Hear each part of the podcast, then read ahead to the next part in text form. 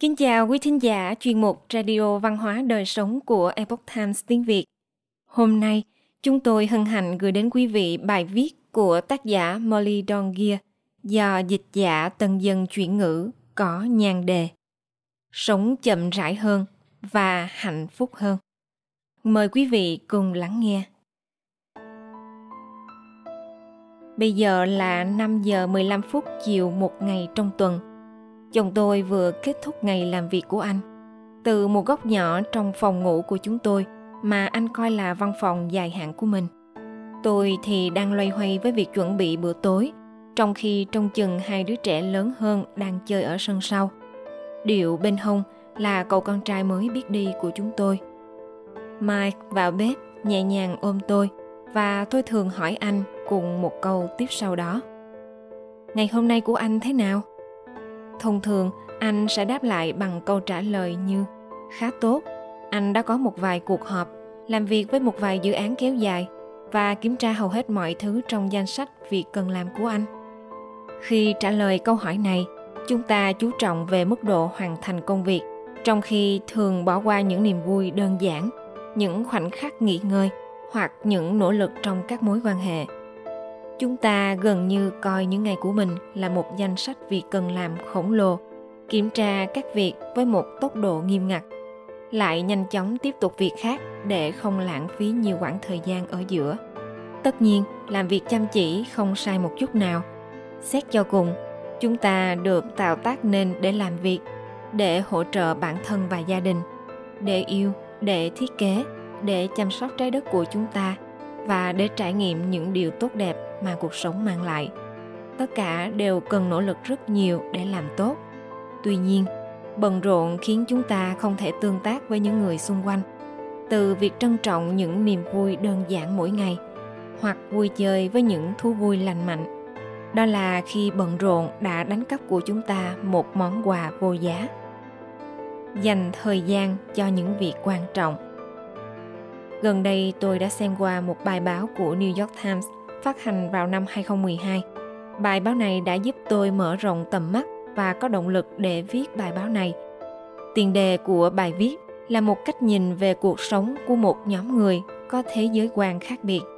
Ngày của họ không chỉ được đo lường bằng năng suất theo nghĩa kinh doanh, mà còn bằng các tiêu chuẩn khác hẳn so với việc ngồi vào bàn làm việc, kiểm tra các mục trong danh sách hay làm việc 50 giờ mỗi tuần. Điều họ trân trọng nhất trong những ngày của mình là dành thời gian cho những mối quan hệ với những người thân yêu, tận hưởng thời gian bên ngoài, dành thời gian để hít thở bầu không khí trong lành, theo đuổi công việc mang lại ý nghĩa, kết nối với niềm tin của họ và sống một cuộc sống tràn đầy biết ơn với thời gian họ được ban tặng. Và phần thú vị nhất về nhóm người đến từ đảo Arcaria của Hy Lạp đó là họ nằm trong số những người sống lâu nhất trên trái đất. Họ vượt quá tuổi thọ của người Mỹ khoảng một thập kỷ. Bí quyết sống lâu và sống sung túc của người dân trên đảo Korea của Hy Lạp. Thời gian thức hoạt động của họ là tự nhiên, sẽ tăng lên bất cứ khi nào cơ thể được nghỉ ngơi đầy đủ và thời gian ngủ trưa là phổ biến khi các thị trấn đều dừng lại để tôn vinh tập tục này họ cố gắng kiếm đủ tiền để tiếp tục cuộc sống đó. Nếu họ kiếm được nhiều hơn họ sẽ cho đi. Bữa tối thường được thưởng thức cùng bạn bè hoặc gia đình. Sau đó là khiêu vũ tụ tập tại nhà trong nhiều giờ. Chế độ ăn của họ bao gồm các loại thực phẩm địa trung hải phổ biến. Các bữa ăn thường có nhiều dầu ô liu đậu rau xanh và ít thịt bơ sữa và đường tinh luyện và luôn luôn thích thú khi trò chuyện. Mỗi chủ nhật, họ tham gia buổi lễ tại nhà thờ địa phương cùng với đại gia đình và đặt ưu tiên hàng đầu vào việc biến nó thành một trải nghiệm có ý nghĩa. Và một trong những điểm khác biệt lớn nhất là họ không bao giờ vội vã.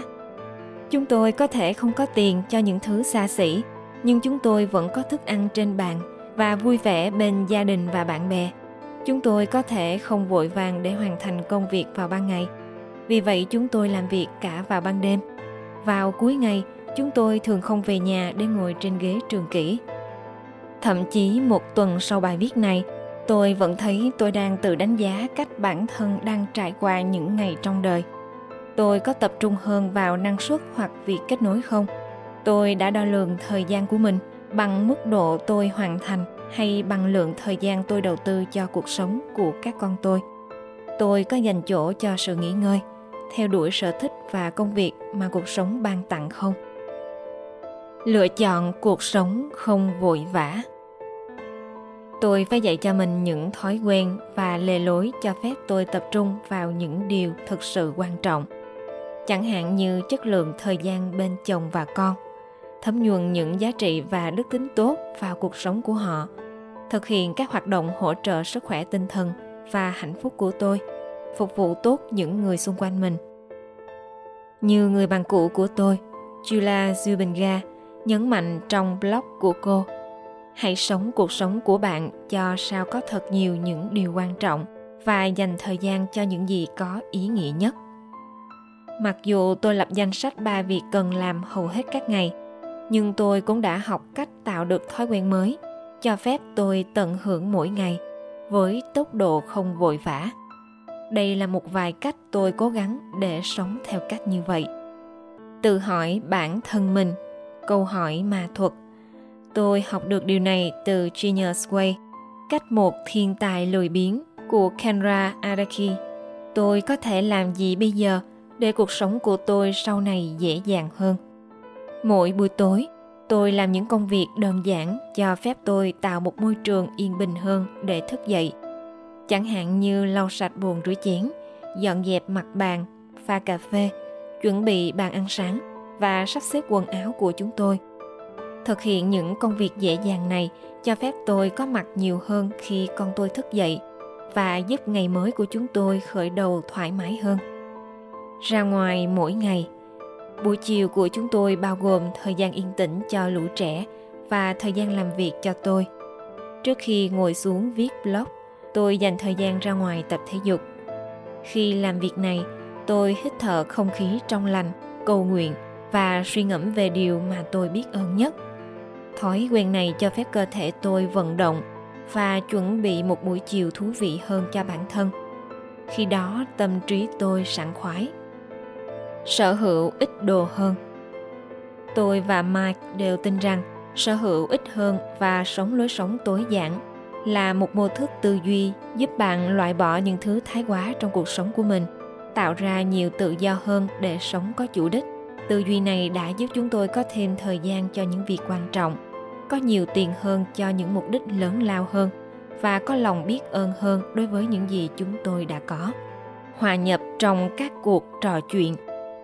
Những cuộc trò chuyện có ý nghĩa với những người mà chúng ta quan tâm, tạo ra cảm giác yêu thương và ấm áp tôi luôn ngưỡng mộ khả năng hòa nhập trong các cuộc trò chuyện và đặt câu hỏi hay của chồng tôi. Điều này cho thấy anh quan tâm đến người mà anh đang nói chuyện cùng và tò mò muốn nghe những gì họ nói.